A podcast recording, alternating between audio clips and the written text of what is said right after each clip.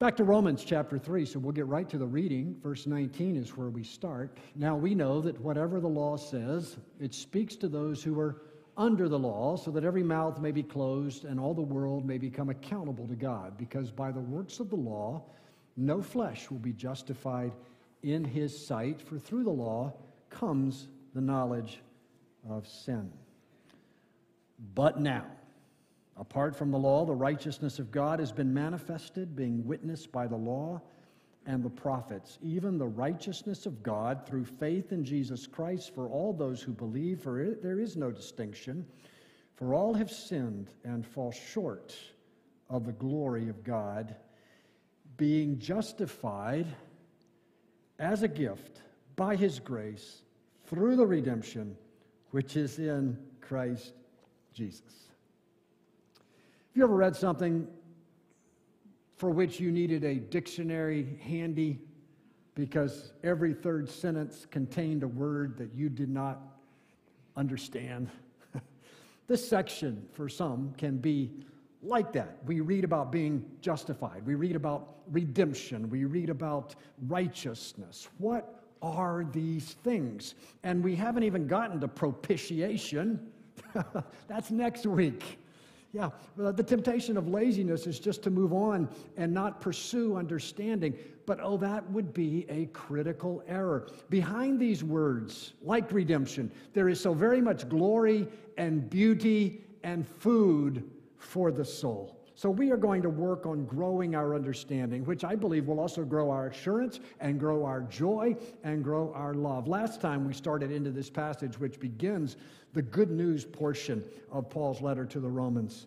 And I asked Andre to turn me up later. Now I'm going to ask you to turn me down. I might get, I feel myself getting a little more energy, so I don't want to get too loud as my energy level increases with the glory of this word. Having painted a dark and foreboding picture of our condition outside of Christ, the apostle here is beginning to teach us of what our Savior has done to secure our salvation, our eternal happiness, and our peace. And the key words last time began with the little word now. Paul said in verse 21, but now, which sets out a stark and happy contrast with what was. What was it that God had manifested and revealed? Well, back in chapter 1, we read that he had manifested and revealed his wrath against sin. What is now, that we're in chapter 3, is that God has manifested this thing called his righteousness. Romans 1 said the wrath of God has been revealed. Romans 3 says the righteousness of God, the righteousness that comes from God to sinners, is now being revealed. And we looked last time at what this righteousness is. We learned that it is an alien righteousness. Yeah, alien. It, it, means it comes from somewhere else. It is not natural to us, it doesn't come from ourselves. Indeed, it is imputed. Well, there's another word. To impute means to credit or to transfer. It seems that Jesus has a righteousness which he merited, but now he offers to sinners who have no righteousness of their own, which makes them exceedingly desperate in the face of coming judgment. So, this alien righteousness is imputed to us who believe, and the other word for belief is faith the righteousness of God is accessed by faith apart from any work, apart from any legal obedience. Verse 22 speaks of the righteousness of God through faith in Jesus Christ. And there you have eight mighty words. When Martin Luther in the 16th century discovered their meaning, they shook the world, and the gospel of grace alone, through faith alone, in Christ alone, was restored to the church. And we are living and we are worshiping in that sweet gospel light this very morning. And I need an amen. amen. I've been pleased to serve up these wonderful words and wonderful truths, which are wonderful enough to set our hearts ablaze. But I'm happy today to announce that there is more. Yes, feel like a late night commercial. And there's more. On top of that, yes, His mercy is more. His gospel goes on. There's just many angles at which to look at this gospel diamond and to marvel at it. And so we will do so again today through the lens of three more words. I call them saving words. The words are gift and justification and redemption. We left off last time looking at the all of verse 23, our memory verse for the month. For all have sinned and fall short of the glory of God. The next line says, being justified as a gift by his grace. So the word translated gift in the Greek is the word doron. Anybody here named Theodore? Theodore is God's gift. And then there's the word grace, which is charis, two different Greek words with meanings that are very close to one another. The gift of grace. Grace gift. The essential idea is that we are talking about something that is not earned but bestowed. It flows to us from our Savior and His love. And that gift could be called justification or it could be simply called righteousness.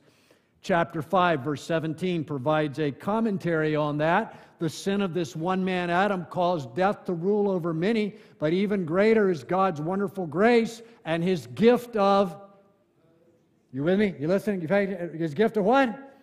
Righteousness for all who receive it will live in triumph over sin and death through this one man, Jesus Christ. And so we sing, Oh, the love that drew salvation's plan. Oh, the grace that brought it down to man. And the oh becomes more intense for us when we grasp that this gift of grace, which is justification, which is righteousness, could only become ours when the Savior has shed his blood, gives his life on our behalf. So uh, one might be grateful if Bill Gates gives you $10,000, but if your neighbor risks or loses his life in order to save you from a terrible house fire, that gratitude would go through the roof, wouldn't it? And that is where the Christian is. Salvation is free for us, but it was costly for Jesus, who paid our debt with his lifeblood. But once that debt is paid, and the righteousness abundantly supplied. The response from us is to live in it, rejoice in it, trust in it, and then live out our lives in grateful service to our Savior. Now, as a young man, I was taught to share my faith via the evangelism explosion method taught by the late D. James Kennedy. And that presentation of the gospel focused on uh, communicating to works oriented people who thought that they had to earn their acceptance with God. A simple transition question that I have asked many times over the years is this Have you ever heard that eternal life is a gift? For many people, the answer to that question is no. No, no, no. Then I say this, but uh, this is what is plainly taught in the New Testament, Romans 6:23, the wages of sin is death, but the what? Free gift of God is eternal life in Christ Jesus our Lord. And then I would ask the person I'm speaking with now, how does one receive a gift?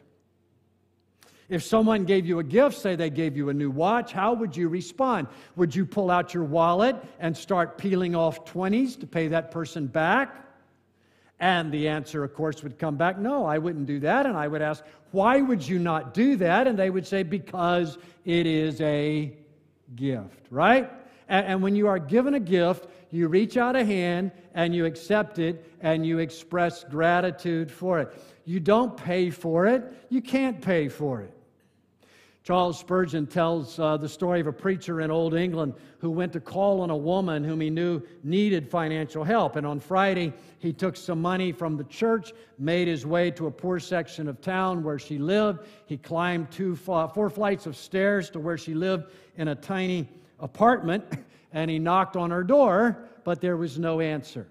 And again, he knocked, but there was no answer. So he left. On Sunday, the woman appeared in the pastor's church, and the pastor told her that he had come to her house wanting to help, uh, that he'd called on her on Friday, and she asked him at what time, and he said around noon. And she said, Oh dear, I was home and I heard you knock, but I did not answer because I thought it was the man coming for the rent. Huh. Well, think about that. So many make that tragic evaluation. They know that God is a just judge, and so they assume that his only interest in them is to get them to pay what they owe. That is the woman in the story. But you can imagine as well someone refusing to open the door for the charitable pastor, even if they know that it was the charitable pastor. Why would that be? Oh, we don't want anyone's charity, do we? We insist on making our own way, even when we really can't. Our pride will not let us accept grace. What we must grasp is that any interest God has in helping us, it must be received. Don't let fear and don't let pride keep you from the gift that He is offering to you. You cannot live, you will not live without it. He offers to sinners eternal life, pardon, righteousness as a gift. For God's sake, for your sake, take it with a humble, grateful, trusting heart. That, my friend, is the way to life. So, our first key word for today is the simple one gift. Our second word is a little more difficult. That is justification. Justification, verse 24 says, We're justified as a gift. And so we got into this some last Sunday as we looked at the shorter catechism definition, which I repeat for us today. Throw it on the screen there. What is justification? Say it with me. Justification is an act of God's free grace wherein He pardons all our sins and accepts us as righteous in His sight only for the righteousness of Christ imputed to us and received by faith alone. Let's learn from this. So much is there. First, justification is an act of grace. Act means it is not an event, or it is, an, it, it is an event, not a process. It is done by the Lord. It is a done deal for us as believers. It is done by God out of His grace. It is a legal act, okay? The opposite of justification would be what? That would be condemnation, right?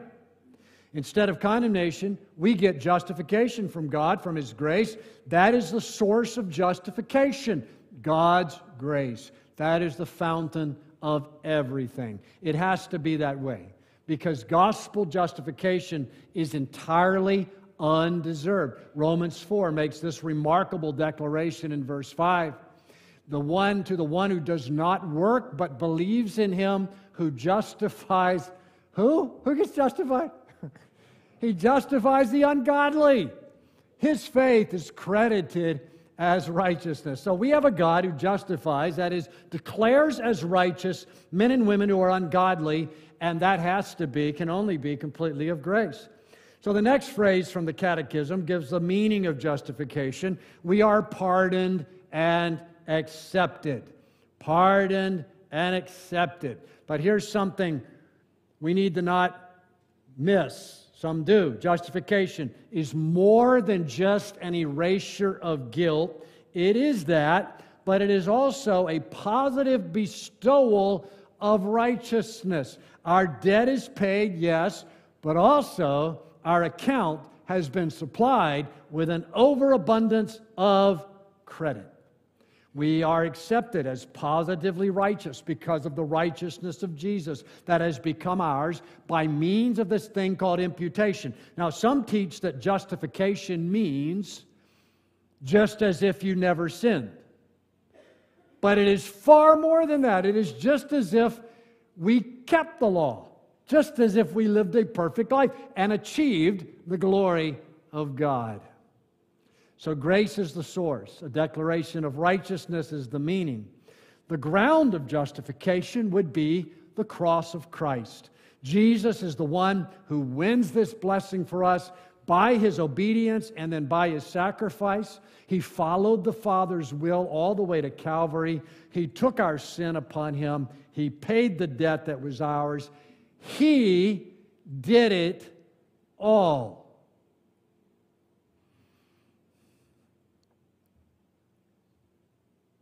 He did it all. Say that with me.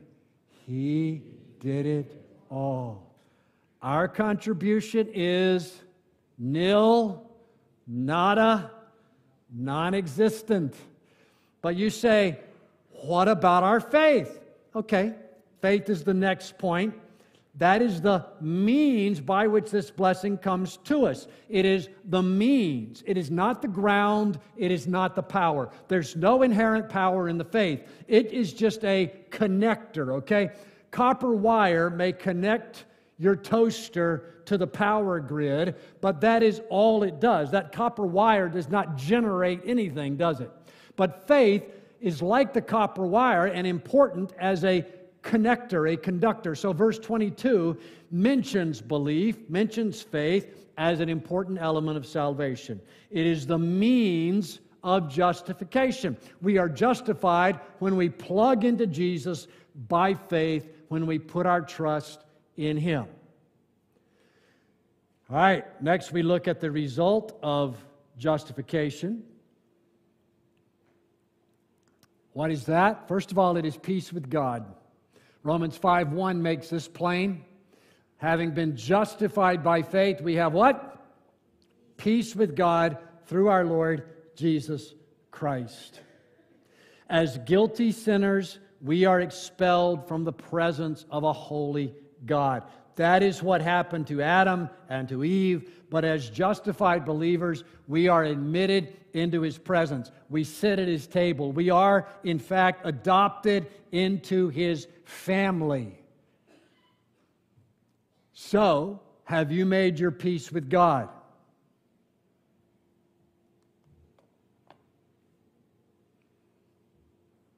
No, you haven't. I haven't either. But Jesus has made it for me. He is our peace because He is the Savior who justifies. Then we note that a second result of justification is a life of obedience, a life of love for the Lord, a life of love for His Word and for His work. Works do not result in justification, they result from justification. That's a critical thing to get. Works do not result in justification, they result from it. This is critical to avoid a lot of confusion.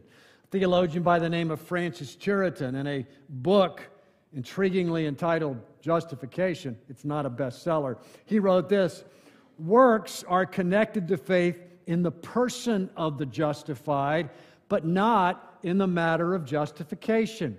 That is, we are justified by faith apart from our works, but the one who is justified brings forth good works. So, did you follow all that? I'm sure some of you didn't.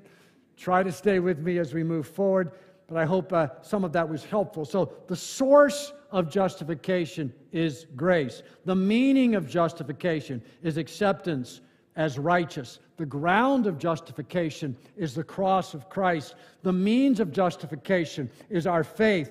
The uh, results of justification include peace with God and good works. And the person who grasps this fantastic gospel doctrine, that person has an immense advantage in every way. And I urge you to make it a point to pursue the fullest possible grasp and appreciation of these things. Martin Luther said the doctrine of justification by faith is the article upon which the church stands or falls. And John Calvin said justification is the main hinge on which religion turns so that we devote the greater care and attention to it. For unless you first of all grasp what your relationship to God is and the nature of his judgment concerning you, you have neither a foundation on which to establish your salvation nor one on which to build piety toward God. End quote. So, as important as justification is, when we turn from that doctrine to our next key word, we hardly move to something lesser. Oh no. Our next key word is redemption. And it must be understood along with justification as we plumb the depths of gospel glory. Redemption, brothers and sisters, refers to a payment of a ransom that results in our freedom.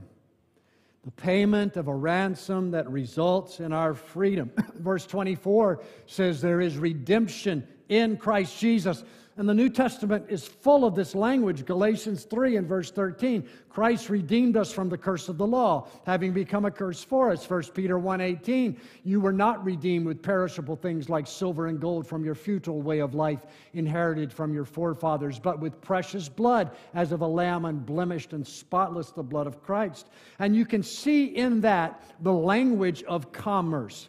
The Lord purchases us out of our spiritual bondage and debt.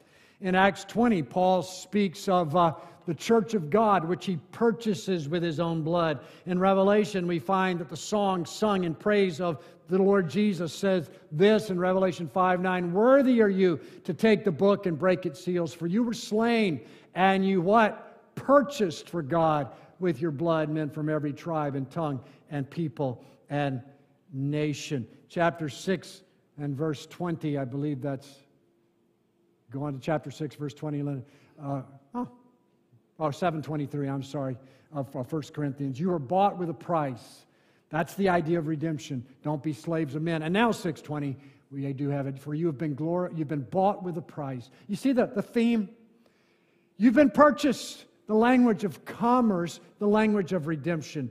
This gospel reality and identity, you know, Brooks' songs always intertwine the themes of my sermons, as that last song we sang certainly did. This gospel reality and identity is so critical. When you awaken each morning, you do so as a redeemed man, a redeemed woman, a redeemed boy or girl. You are free from those things that can destroy you, and now you live for Jesus. Redeemed, how I love to proclaim it. Redeemed by the blood of the Lamb. Let the redeemed of the Lord say so. So, justification, it's a way of looking at salvation in the courtroom. The categories regarding justification are guilt and righteousness and punishment. Redemption is a way of looking at salvation in the marketplace. The categories are debt and bondage and freedom but it is all the same salvation. Christ is our redemption, Christ is our righteousness. We are pardoned and accepted and liberated, and now forever we are the glad servants of our good Master who has imputed to us his goodness and ransomed us to be his. So we concluded by looking at all these wonderful truths, or we conclude by looking at all these wonderful truths in the form of a diagram that may help provide some clarity. I'm not a big diagram guy. That's Mark Sharpnack's specialty on our staff, but I like this one. You got it up there, Linda? Can you show? I heard this, I saw this in 1977, uh, and uh, it was utilized in a message and address I heard in Atlanta by James Boice of 10th Presbyterian Church in Philadelphia. But the gospel is uh, the same as it was way back in 1977. It still works. And here is the gospel triangle or the salvation triangle. The top point of the triangle represents God the Father, okay?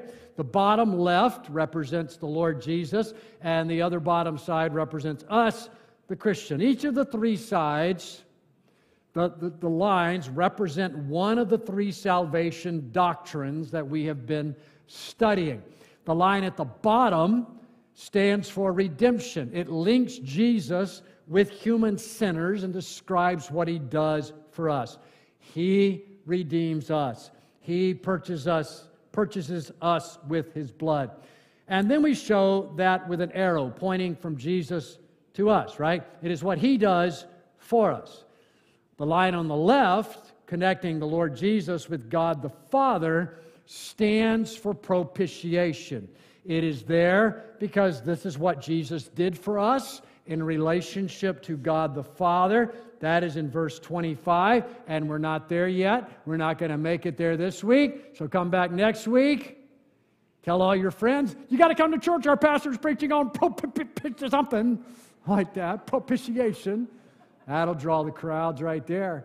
Uh, so we have a whole sermon ahead on, on, on that. Uh, but uh, suffice it to say that Jesus does not propitiate us, he propitiates the Father or the wrath of God. All right?